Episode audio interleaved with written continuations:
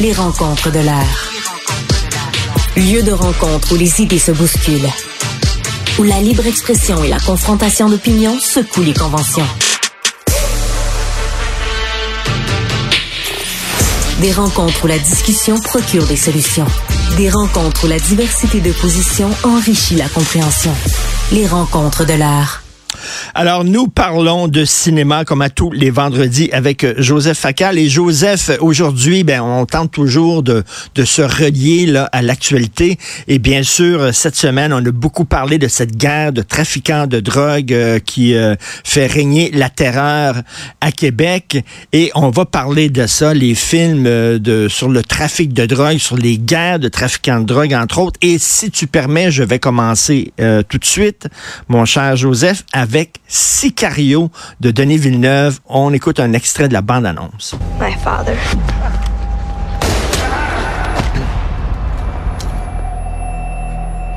Hunt And now you hunt them. Adios.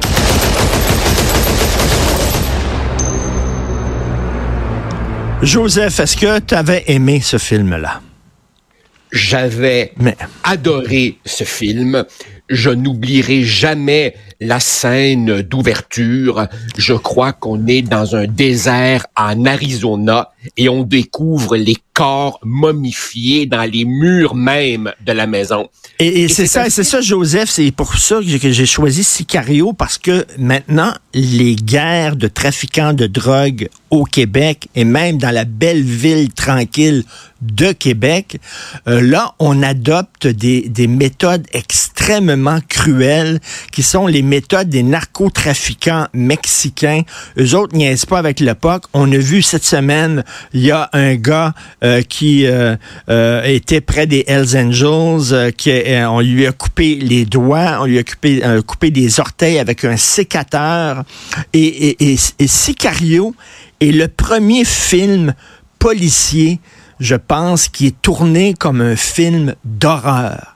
Et c'est vraiment ça. Au début, tu dis, OK, c'est un film d'horreur, c'est un film sur un tueur en série, parce que justement, on ouvre les murs d'une maison et il y a des cadavres dans les murs de la maison. Et là, tu dis, OK, on est dans un film d'horreur. Je pensais voir un film policier. Et non, ce sont des tactiques qui sont utilisées par les narcotrafiquants pour terroriser le clan ennemi et là, justement, Denis Villeneuve a compris que je vais tourner mon film policier comme exactement comme c'était Texas Chainsaw Massacre. Parce que c'est rendu là, ces trafiquants-là, c'est ça qu'ils utilisent. On se souvient dans Scarface où ils utilisent une scie mécanique pour découper un gars, euh, justement, dans une chambre de motel. Ils que la POC, les autres. Richard, quand tu m'as envoyé ton courriel disant en raison de ce qui se passe à Québec. On devrait parler euh, des films sur les trafiquants de drogue et tout. Bon, d'abord, évidemment, on a toujours le même dilemme. Est-ce que en en parlant, surtout quand ce sont de grands films, est-ce qu'on ne les glorifie pas? Vaste question. Mais je veux dire franchement ce qui m'est venu en tête.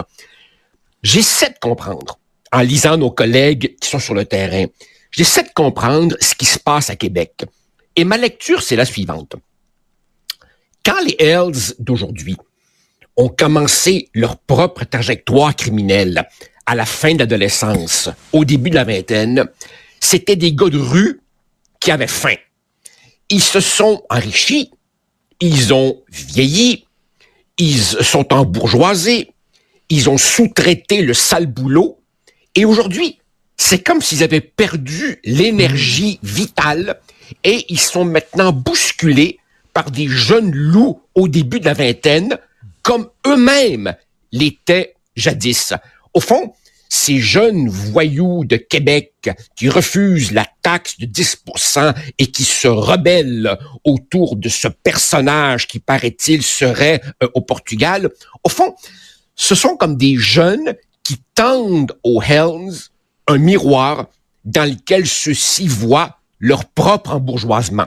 Exactement. Et il y a là quelque chose, il y a là quelque chose qui me semble ferait un film extraordinaire. Mais, et c'est d'autres méthodes. Ces jeunes-là euh, n'ont peur de rien, sont cruels. Euh, je reviens là-dessus. Ils ont coupé les doigts, des orteils, des sécateurs, là, euh, puis ils filment ça pour mieux terroriser euh, les Hells Angels. Et là, on est en train d'adopter les, les, méthodes des narcotrafiquants mexicains. Et tu sais, Sicario, ça a été tourné dans cette ville. Euh, Denis Villeneuve a tourné vraiment dans une des villes où, justement, qui est gangrénée par le gangstérisme. Et tous les matins, dans cette ville-là, les gens voient des cadavres qui sont pendus euh, par une corde en dessous des ponts en dessous des viaducs. Régulièrement, il y a des cadavres. Ils montent ça dans Sicario et ils en ont vu quand ils ont tourné le film. Euh, je pense même il y avait des gardes pour assurer leur sécurité lorsqu'ils l'ont tourné dans cette ville-là. Oui, et, c'est aussi Sicario, comme tant d'autres films sur le trafic de drogue, c'est un autre de ces films qui pose la question de savoir, pour faire le bien, pour combattre le mal, ne faut-il pas soi-même, les forces de l'ordre, accepter de se salir les mains en tournant les coins ronds. Car rappelle-toi, à la fin, la police et la CIA nous font au fond comprendre qu'ils préfèrent un cartel organisé bien structuré que un tas d'indépendants. Et tu te rappelles les dilemmes de conscience du personnage joué par Emily Blunt euh, à la fin du film. Sicario, c'est aussi un film que je regarde parfois avec peut-être que tristesse est pas le bon mot, mais avec une pointe de nostalgie.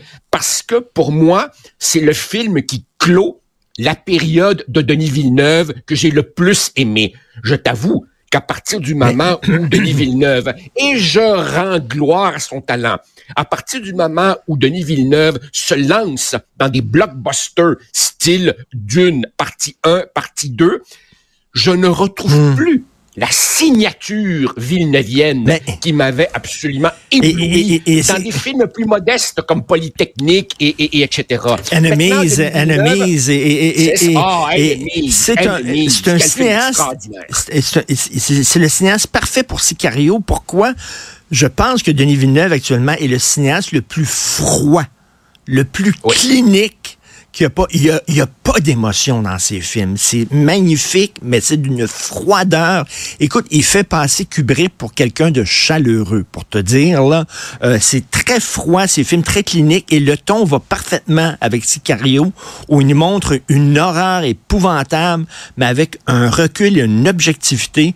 C'est vraiment un sacré bon film euh, qu'on peut revoir. absolument absolument superbe et je dois te dire, Richard, que quand j'ai vu euh, la partie 1 de Dune, je me suis retrouvé, je te jure, à regarder ma montre pour savoir combien de temps il restait.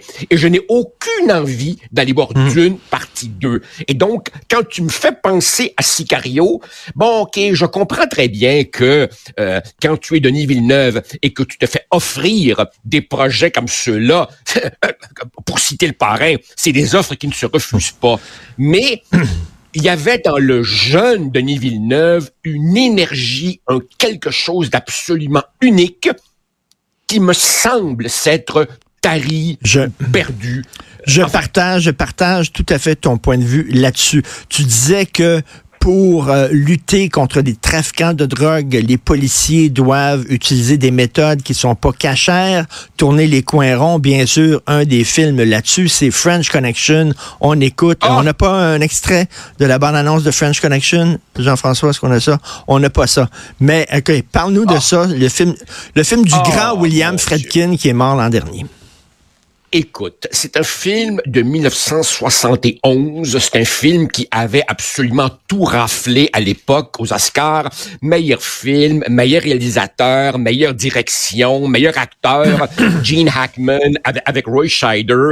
C'est tout simplement un des plus grands polar de l'histoire du cinéma. C'est un film dont on ne se lasse pas et ça raconte l'histoire en partie vraie d'un trafiquant d'héroïne euh, français, marseillais, qui veut faire entrer une énorme quantité d'héroïne euh, euh, à New York et qui la dissimule, je pense qu'on peut le dire tellement le film hmm. est classique, il la dissimule dans l'auto d'un animateur de télévision plus ou moins euh, naïf, euh, ingénu. Et donc, évidemment, les deux policiers euh, suivent à la trace ce trafiquant pour essayer de pincer la gang au complet. Et c'est un film dans lequel une scène classique succède à une autre scène classique. Évidemment, la poursuite en auto qui a été tournée euh, à Brooklyn, mais aussi mon moment préféré, le jeu de chat et de la souris euh, entre Gene Hackman et Fernando Doré dans le métro de New York. Tu sais, quand je rentre dans un wagon, tu rentres dans le tien, je sors, puis tata, avec le parapluie. Euh, écoute, la, la, la, scène finale dans, le hangar, la, la mort accidentelle, c'est un film tourné à une époque où New York allait mal. Le, métro était couvert de graffiti, la grisaille, c'était glauque. Et c'est tourné comme un, comme un documentaire aussi. Et ah euh, tu sais que la fameuse poursuite en auto, euh, Friedkin le tournait un peu à la guérilla, c'est-à-dire il n'y avait pas les permis. Alors, euh, lui, il s'est couché dans le char avec une caméra et il a dit à Gene Hackman, fonce. OK? le pied sur l'accélérateur fonce et les gens qui courent là en criant devant l'auto, c'était du vrai monde. C'était des vrais passants, des vrais citoyens. Il a dit arrête pas, fais pas tes stops, continue. C'est complètement dingue. Il aurait pu frapper une auto, il aurait pu tuer quelqu'un, mais c'est comme ça qu'il l'a tourné à cette époque-là. Richard, Richard, toi et moi, on, on, on, dit souvent, ah, les années 70, l'âge d'or d'Hollywood. Premièrement, je m'excuse de passer pour un papy, j'assume complètement, c'était un âge d'or d'Hollywood et ce film en est emblématique, mais pour les jeunes qui nous écoutent et qui pensent peut-être que nous sommes deux vieux qui radotons sur le bon vieux temps, je n'ai qu'une chose à leur dire. Allez voir The French Connection. Vous allez voir, on n'a pas besoin d'ordi pour faire des effets spéciaux. Euh, il faut simplement un, un cinéaste talentueux, visionnaire, des acteurs qui mordent dans leur rôle. C'est un film souvent imité, jamais égalé. Et, bien entendu, permets-moi ma chute classique, bien entendu, Pauline Kael n'a pas aimé.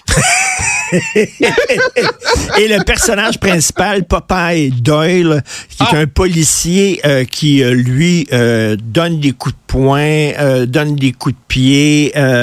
il n'est pas là avec son livre de règlement. C'est un policier à l'ancienne. on écoute la bande-annonce, un extrait de la bande-annonce de French ah. Connection.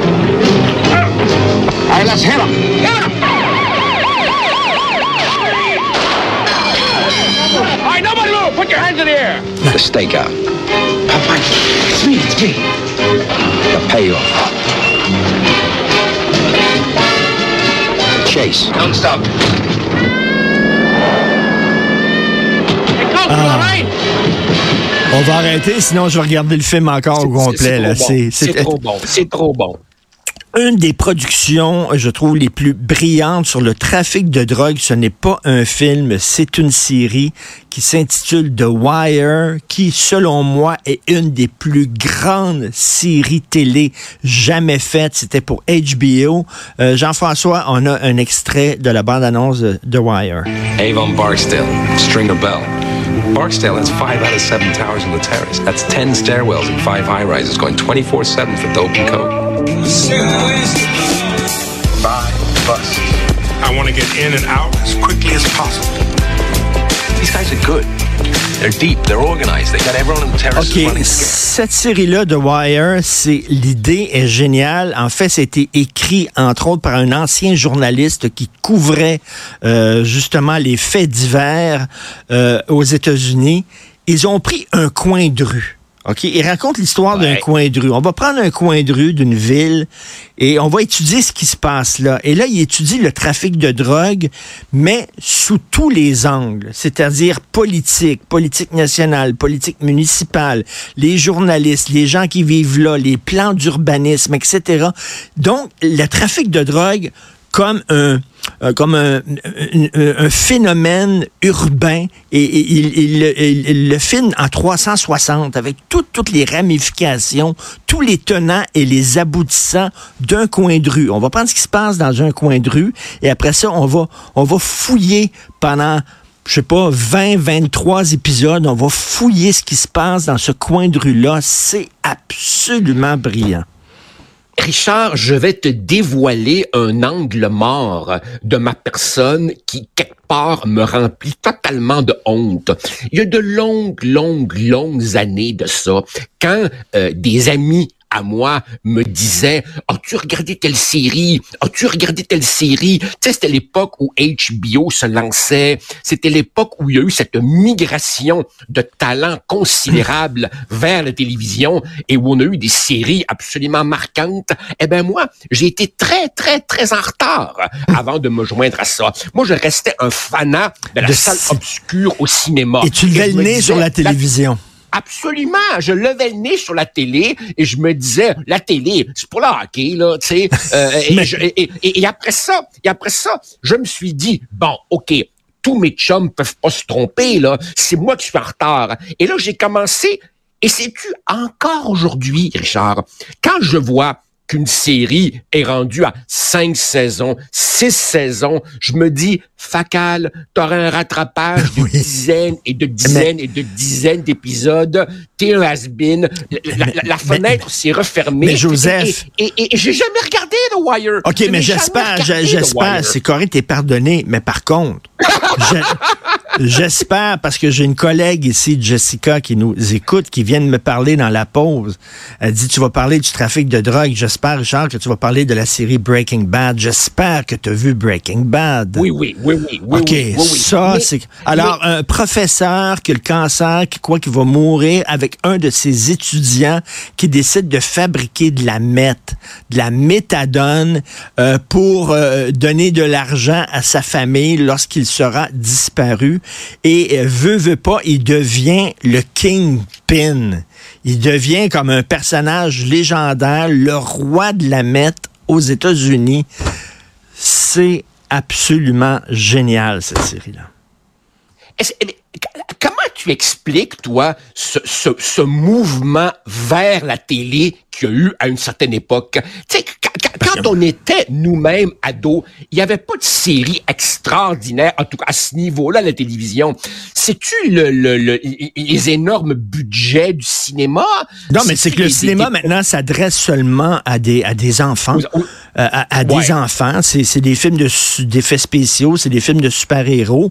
Et les gens, euh, justement, euh, les, les années 70 là, qui faisaient des films profonds avec des personnages fouillés, eh bien, cette nouvelle génération-là, euh, ben, c'est à la télé qu'ils vont faire ça. Ce n'est plus au cinéma. C'est pas ça. Le cinéma, Ouais. maintenant, c'est pour vendre des pop-corn. C'est c'est- c'est exactement ça. Donc, ben, t'as pas, t'as pas tort parce que t'as pas tort parce que moi, écoute, pendant l'été, je ne vais pas au cinéma.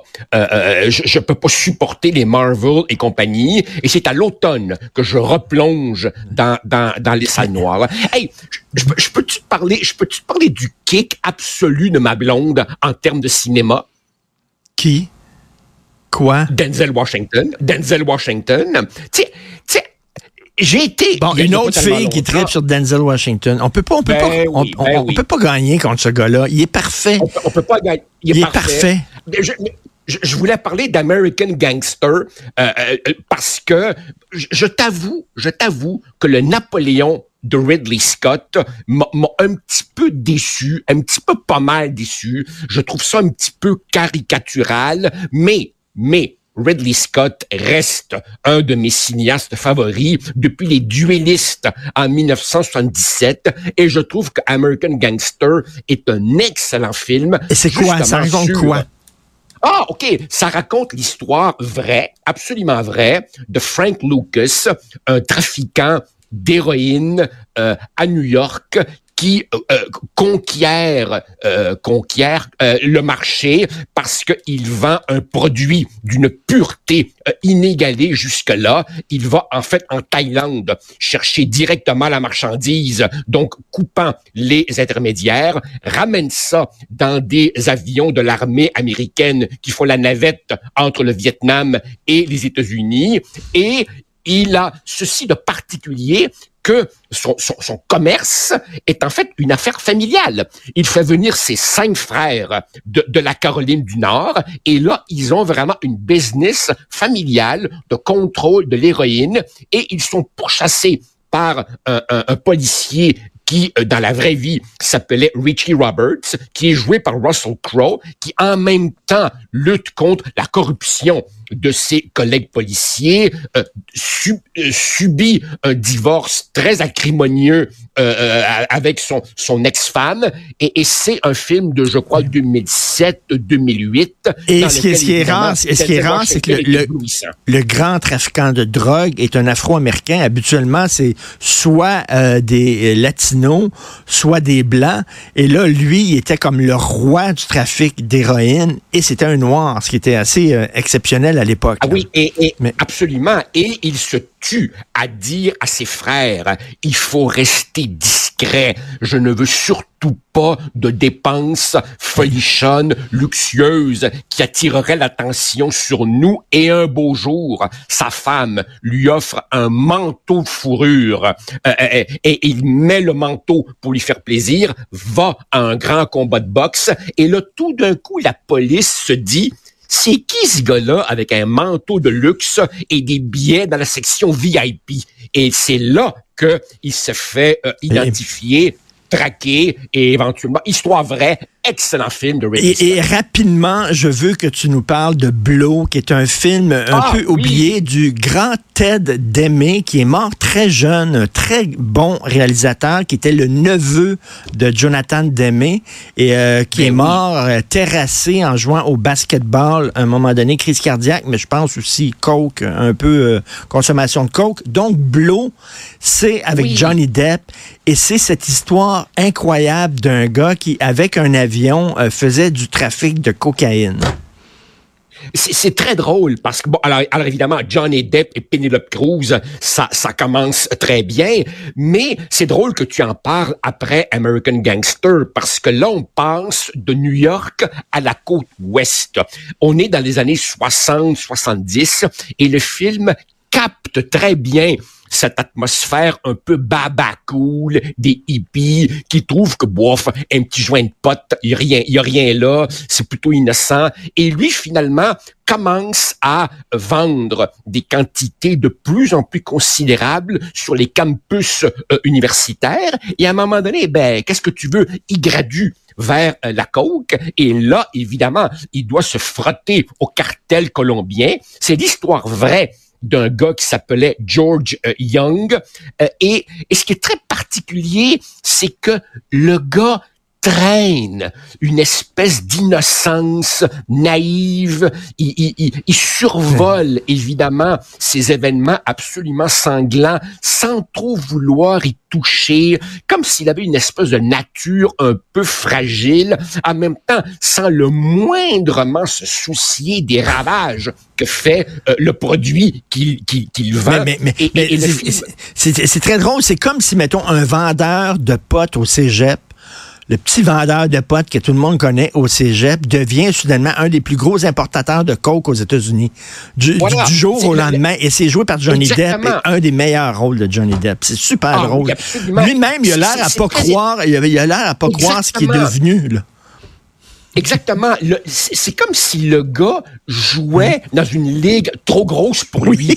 Et, et, une et, voilà, et une Hey, quoi? Je suis rendu dans la Ligue nationale. J'étais midget hier, là, tu sais. Ah. Et, et, le gars, le, gars, à un moment donné, est affolé par la violence des Colombiens quand il la voit pour la première fois, mais en même temps, il est aussi très heureux de mener la vie des gens riches et célèbres et en même temps veut se rapprocher de sa famille qui le renie et à la fin, évidemment, il finit euh, en prison. Et... C'est pas c'est pas un grand film, mais c'est un de ces films qui va donc savoir pourquoi dégage un charme qui fait qu'on prend énormément de C'est plaisir. le genre de film que tu regardes avec un sourire tout le temps parce que C'est c'est- il y avait un certain humour là-dedans qui est très drôle. On peut euh, en se quittant euh, regarder un extrait de la bande euh, annonce de Blow.